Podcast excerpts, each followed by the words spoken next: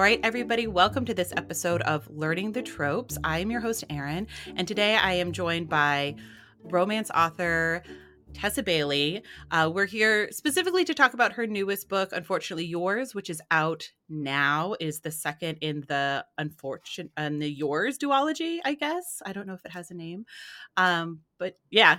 Thanks so much for joining me, Tessa. Yes, thank you so much for having me. It's a, a vine mess is the name of the duology oh. instead of a fine mess. I feel like you can appreciate a play on words because of the name of this podcast. oh yes, exactly. Um I yeah, I've been a huge fan of yours for so long. We actually just did an episode about it happened one summer and oh not to sort of spoil it, but my friend had never read a romance before, and I asked her, I was like, "Would you read another one?" She's like, "Well, now I know. He needs to know what happens to Hannah and Fox, so I'm in."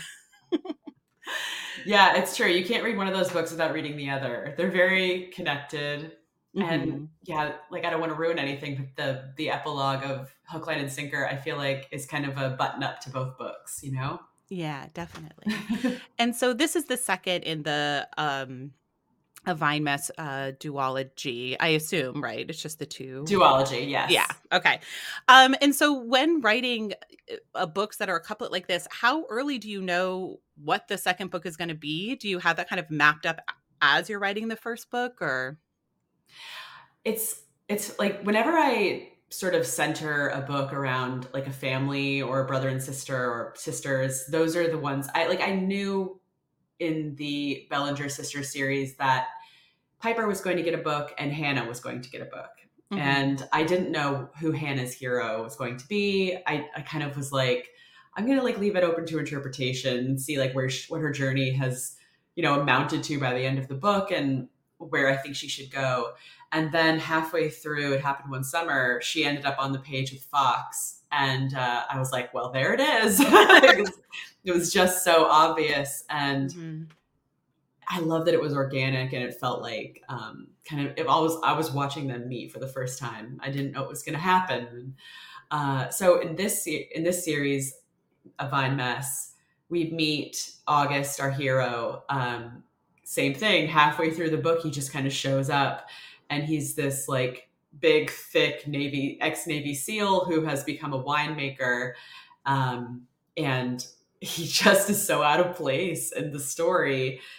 And he's interesting right away because of that. And Natalie is obviously just got amazing chemistry with him right away. Uh, so it's like that's the moment I knew that that was going to be the second book. And I was like, then I was just dying to write that one. um, I'm loving Unfortunately Yours so much. And uh, something that is so unique about it that I'm like really digging because I am normally mostly historical romance reader. You you and Kate Clayborn basically drag me into contemporaries whenever you release a book.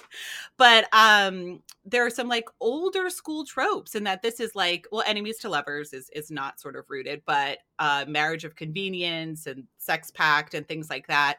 Um what do you decide the tropes first or they kind of like naturally come up as you're thinking about the story? Sort of what's your uh, approach to that?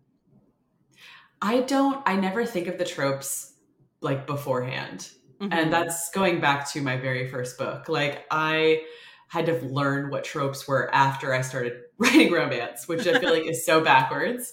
Um like my liter- my, my first editor was like which what's tro- which uh, tropes are in this book and i was like i have no idea what you're talking about um, but I, I always end up writing a story that's just speaking to me and i can mm. always back into it by saying like it because it always ends up being a trope no matter what i write that's just kind of what stories are they always fall into a category uh, mm-hmm. so i don't think like as far as oh what is everybody liking right now or what's popular right now?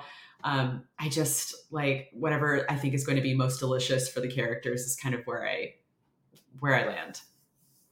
And you talk in the in the forward to the book about sort of trepidation around approaching the enemies to lovers trope.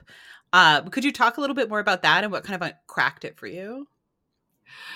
Yeah i like enemies to lovers is always hard for me to read because mm-hmm. I don't like it when the hero is mean to the heroine. I don't like it when he is saying mean things to her and and she doesn't she doesn't know if he likes her or not. I want it to be I think part of the fantasy of romance for me is that he cannot help but love her. Like yeah. it is just it's he sees her he loves her and nothing can stop him from loving her. And so it's very difficult for me to get through a book where they genuinely don't like each other you know? And it's so funny because i i launched my book last night at union square barnes and noble and somebody raised their hand and said the same thing. They were like i don't like enemies to lovers. I don't like it when he's mean to her. I don't want to read it. It makes my my stomach hurt and i feel anxious.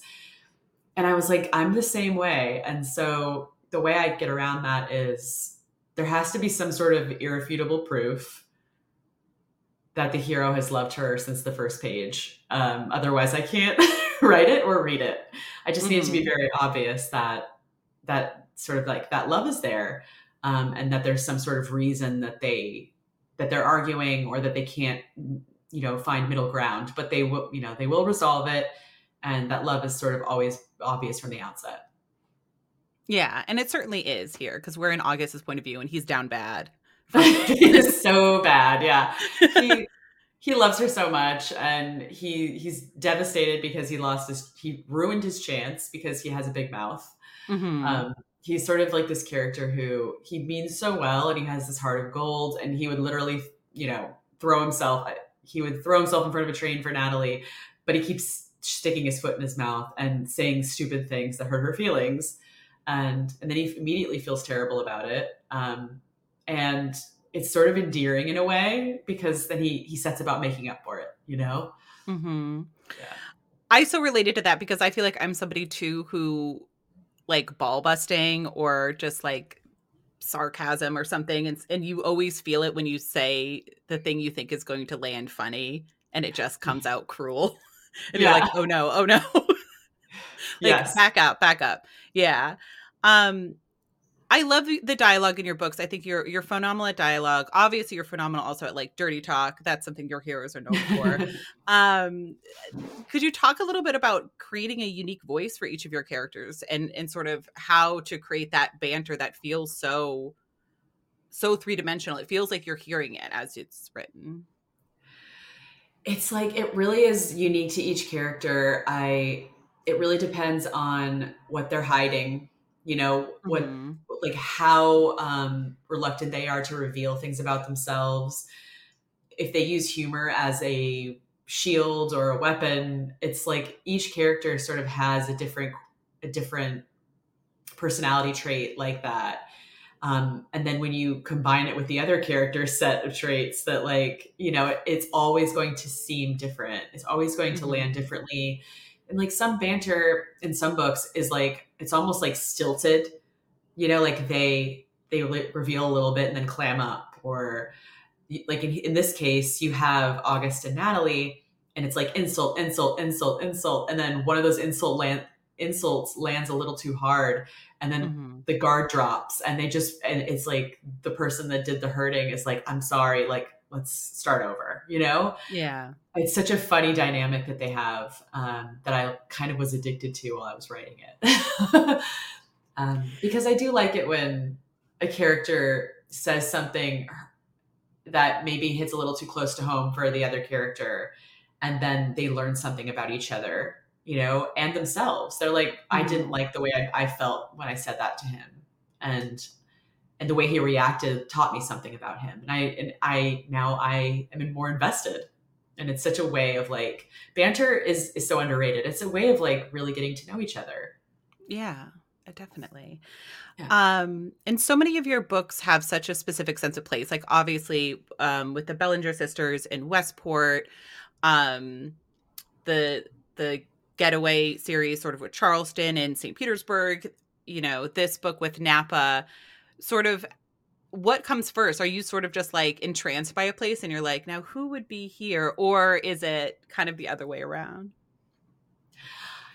Yeah, I think I do. Like, it, it's like every series is definitely different. When it came, like with Getaway Girl, I took a, mm-hmm.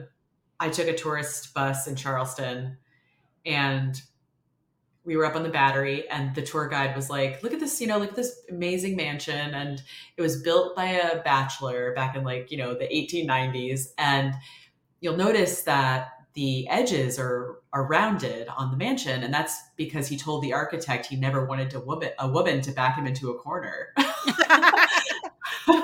And i was like and that's like that thus the series was born you know? Like i didn't have any plans to write a book in charleston. Mm-hmm. um, it's kind of like you take inspiration and you just can't you don't ignore it you know? Like when you mm-hmm. get little signs like that that something is interesting and something is important just follow that instinct. Um yeah like with, it happened one summer. I'm not even really sure. I'm not even really sure how i ended up in westport washington like this little fishing village but mm-hmm. it was just the setting that fit. I wanted a sea captain and i wanted him to be just like this i wanted him to be this romantic figure like in the mist and the ocean and sort of like this traditional town that like thrives on their daily activities and their daily routines and mm-hmm. i like i landed on westport and i couldn't believe how it's just it was like straight out of my head mm-hmm. and even going there when i went there to visit i felt like i was walking through the pages of my book it just I, I don't know about something about that place it's almost like it reached out and talked to me um, and I cried when I had to leave. oh. How did you find it? Were you just kind of like Googling like fishing yeah, it towns? Was, it was I well, it needed proximity to the Bering the Bering Sea in Alaska mm-hmm. and sort of like that that area uh, because they they're crab fishermen. So yeah, it was I was it was during lockdown that I was writing this book. So all I could do was Google and all I could do was look. Um, and I think I probably went through five or six different places before I landed on Westport. And it, yeah, like I said, it was just, that was it. That was the place. and then I think with the Vine Mess series, I just wanted somewhere mm-hmm. sunny. I just wanted some sunshine. I wanted some rom- romance. And I think there's nothing more romantic than like wine and vineyards and like the rolling hills and the sunshine of California. And also just like that traditional feeling of winemaking. So eternal.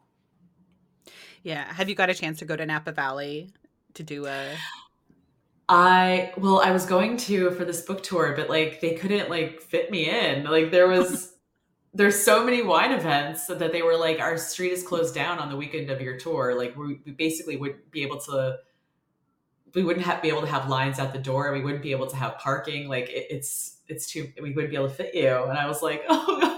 So I'm doing San Diego instead. I'm like, I'm gonna have to drink some wine in San Diego to make up for it. Well, you could drink uh, wine anywhere, and that's the beauty of wine. that is the beauty of wine. You can drink it on the plane. Yeah. Yeah. Um, you're such a prolific writer. The amount of books that you put out. What is your sort of like daily writing process? Sort of how do you start a book? I always love hearing sort of what writers' processes are. I write 3,000 words a day wow. um, without fail. I, I don't stop until I hit 3,000. And I start at five o'clock in the morning. I kind of need, I just kind of need to get the ball rolling when the world is quiet because I have a very mm-hmm. hard time concentrating when emails start coming in and there's people in my house and social media is dinging and so I think 5 a.m. it's like my quiet time and I can get into um, sort of a rhythm before the day starts.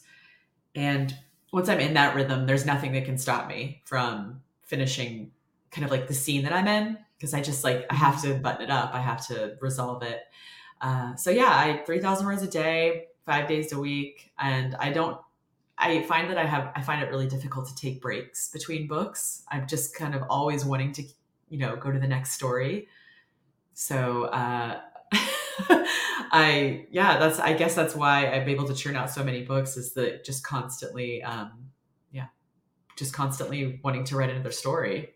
Yeah. And how early like do does a book start forming in your head? Like are you one of those like the characters start talking to you? Like when are you like okay, this is the next book. This is where I'm going next? It's usually like when I'm halfway through the book that I'm currently writing that mm-hmm. the other the next one starts like whispering in my ear, you know? And I think that's really useful because I will play that book out in my head for about three to three to four weeks before I start writing it. I'm kind of like playing out scenes, like that's not working why isn't it working you know and then like i just by the time i get to that book i've sort of like i've sort of lived it in my head quite a few Mhm. times and like fine-tuned it and that being said then i will start writing it and once the characters are on the page together they're not like i was expecting them to be so i'll have to adjust again Mhm. but I think that's part of the, the that's part of my process for sure is that I'm constantly allowing the characters to take their own paths. I'm not locking them into the story that I originally came up with. I'm allowing myself to make adjustments, take, you know, different different approaches to each scene, each sort of like plot pillar and then um yeah, I just feel like it feels more organic that way to like kind of let them decide where they want to go. Um, yeah, and you mentioned sort of social media buzzing. T- BookTok has been huge for romance, for books in general. Um, you're you seem to be one of the very few authors who's been able to crack BookTok or crack TikTok as a medium. sort of, how did that start for you? Sort of, what's your relationship to it now? Yeah, it's such a crazy, it's such a crazy uh, wild west uh, of a platform. I mean, some days I love it, and then like some days I'll, I'll uh, you know I'll put up a video and it'll go beyond the bounds of romance world, and and then somebody will like tell me I look like William H Macy in the comments. you know, so there are some days that are terrible on BookTok, and there are other days that you feel like you're connecting with readers, and that's really what I'm in it for. Mhm. I think that if I've if I if I have cracked it, or if in some way, I think that it's because I'm not trying to sell constantly. I think trying to sell people something on BookTok is a huge mistake Yeah. because it's not um that's not what it's for it's really it's it like i learned about tiktok from my daughter who's 12 and she will swipe the second someone starts to sell her something it's Yeah. it's like almost an it's almost like resentful she doesn't she resents it Mhm. and so I, I basically just go on and try to be myself and hope that my personality sells my books for me. Because I think that if you like me in some way or you my TikToks are funny to you or enjoyable to you, that's a pretty good indicator of what's going to be in my books. And I don't need to hit people over the head with that. They're smart Right. enough to figure it out for themselves. So I think that that maybe is why I've had, you know, I've had good success connecting with people on there. Yeah, definitely. Um, you mentioned sort of when you wrote your first uh, romance novel that you sort of didn't have an association with tropes. What was your sort of like journey to romance? Like, did you read it as a kid? Did you find a box full of romances in the back of a closet, which seems to be quite popular? Sort of, how, what was your relationship with romance like pre-writing it? Yeah, I did find my first book, uh, Hidden Fires by Sandra Brown. I found it in my uh, grandmother's luggage at a family reunion in Maine. And it was the most boring family reunion like ever. It was it was terrible. It was like just knitting and river dance and Riverdance? they, were- they wanted to watch Riverdance on TV like over and over. Um, and there was nowhere to go because we were in this cabin in Maine and there was nowhere to go. Uh, Yeah. So I just had to sit there. And then I found this book. I read it cover to cover, and then I started it over. You know, and I just kept re- I kept reading the same book over and over until someone finally took me to a bookstore, and I just like never stopped. Um, and so I guess you know I was kind of direction directionless in my teens and twenties. Like I didn't really have any kind of career aspirations. I hopped from job to job, but I always kept this thread of like loving romance and I would just like write stories in my head and they I would write them and keep them going until they finish. They would sometimes last for months on end. I would keep chewing on the same story. So eventually I decided to write one um, because my daughter had been born and I was just like I need to figure out how to be how to be something she's proud of Mhm. and uh, I, it, uh, by some twist of fate, here I am now. I don't know. I it seemed like a kind of profession that only like a really smart person would would ever succeed at, but I've yeah. done it. So I'm telling you, it's not always it's not always the case. I would disagree with your uh, self categorization there. Like, I definitely think you're very smart. And, but I, yeah. So, did you sell that first romance novel that you wrote? Had, and had that been one that was sort of kicking around for months in your brain? I had written a couple of practice ones, like that mm-hmm. I was kind of, that it will never see the light of day. Uh, one was about a Louisiana mafia boss and a runaway. And then another one was about a hockey player and his assistant. Mm. Um, and those were kind of like very short, very, you know, mostly just me trying to see if I had the discipline to finish a book. But this one felt serious. The one Protecting What's His was my first published book. And oh, wow. yeah, I I was like, I really felt like, okay, I know that I have the discipline to do this. Like, let me make this a story that feels important. Let's give it some depth. Let's really flesh these characters out. And um and also let me stop writing like my mom's going to read it. Like let me just really let it loose. And it, felt so good once I did that. I was like, uh, you know, I was turned on by it. Mm-hmm. And I was writing what I wanted to read.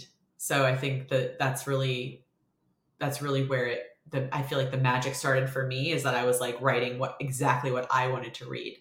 Um and yeah, it, so I anyways I locked myself in a room and wrote that book while my husband was out of work because he his bar had been flooded from a hurricane. so it's kind of like mother nature gave me a little boost but um, yeah, 10 years ago. It's hard to believe it's been that long.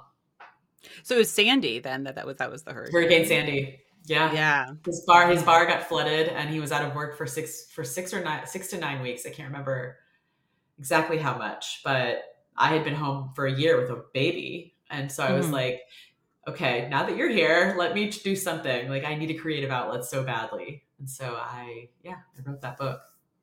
So how hard was it sort of writing with a newborn? Were you able to write during that time before Sandy sort of did you that solid? like how yeah. Great difficulty writing yeah. writing with a new a newborn and a toddler. Um, but I did it. I did it during nap times. I did it during, you know, the weekend when my husband was off. I did it at night.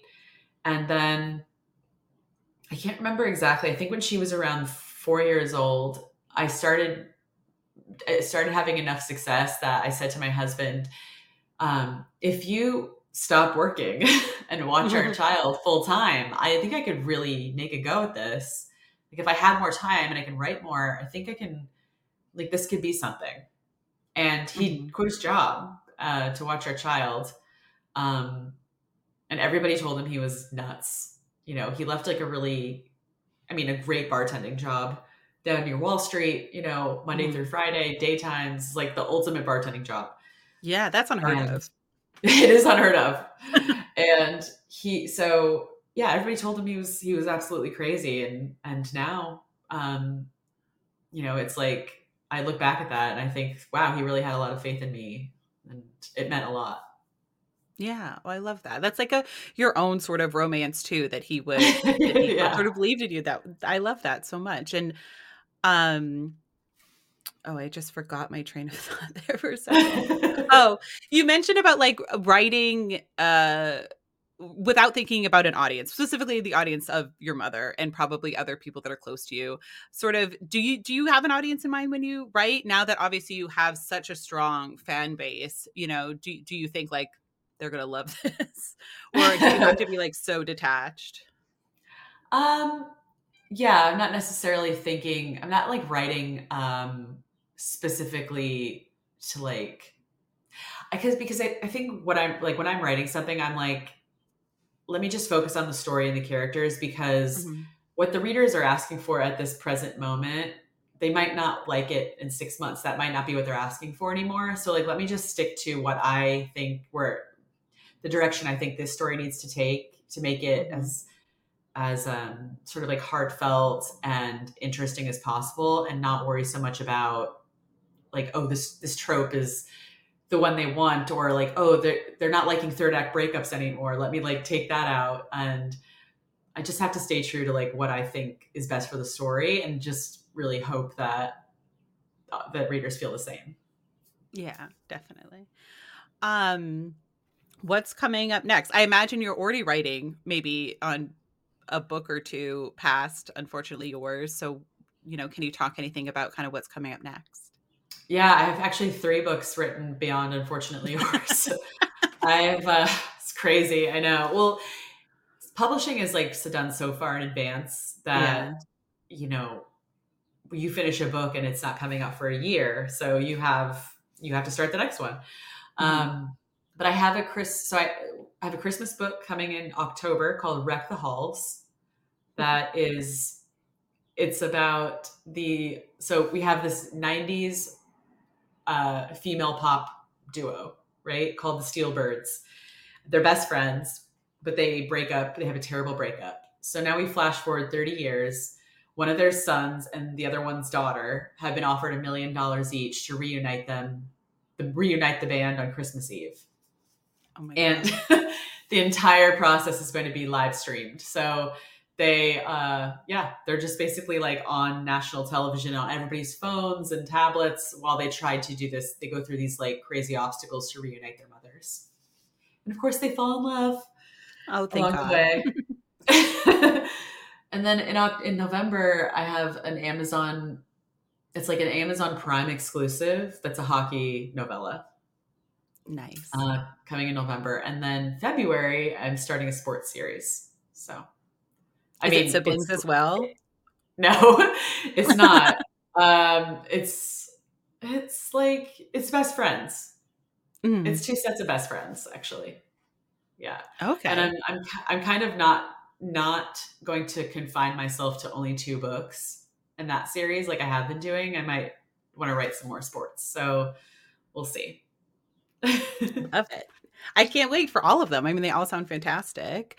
Um, what uh sort of as we wrap up here what have you read lately that you've loved and it could be romance or non-romance sort of is there anything that has you kind of like books that have you swooning lately yeah i i think my my favorite book of the year so far has been um before i let go by kennedy ryan mm. that's um that's like a, a book for the ages i really feel like it's the best second chance romance i've ever read um, I also, you mentioned Kate Clayborn. She's one of my favorites as well. I haven't, uh, I've read Georgie all along, and that that is probably close to being my other favorite of the year.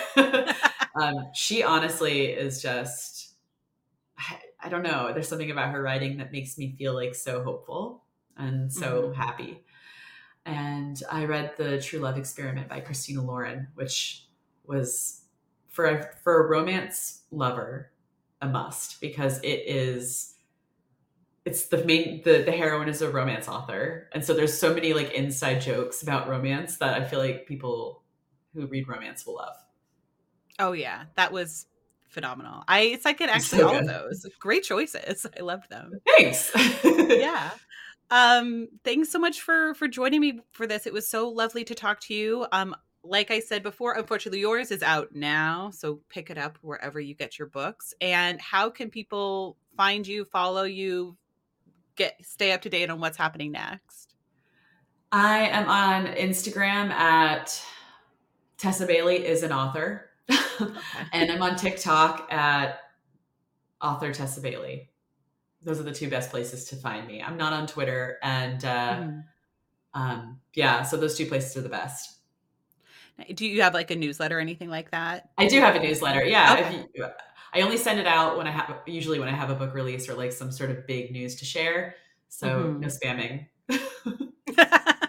Good. They could just go for to your website to sign up for that. Yes. TessaBailey.com. Perfect. Awesome. Well, thanks so much. And um, to everybody out there, happy reading. We'll see you next time.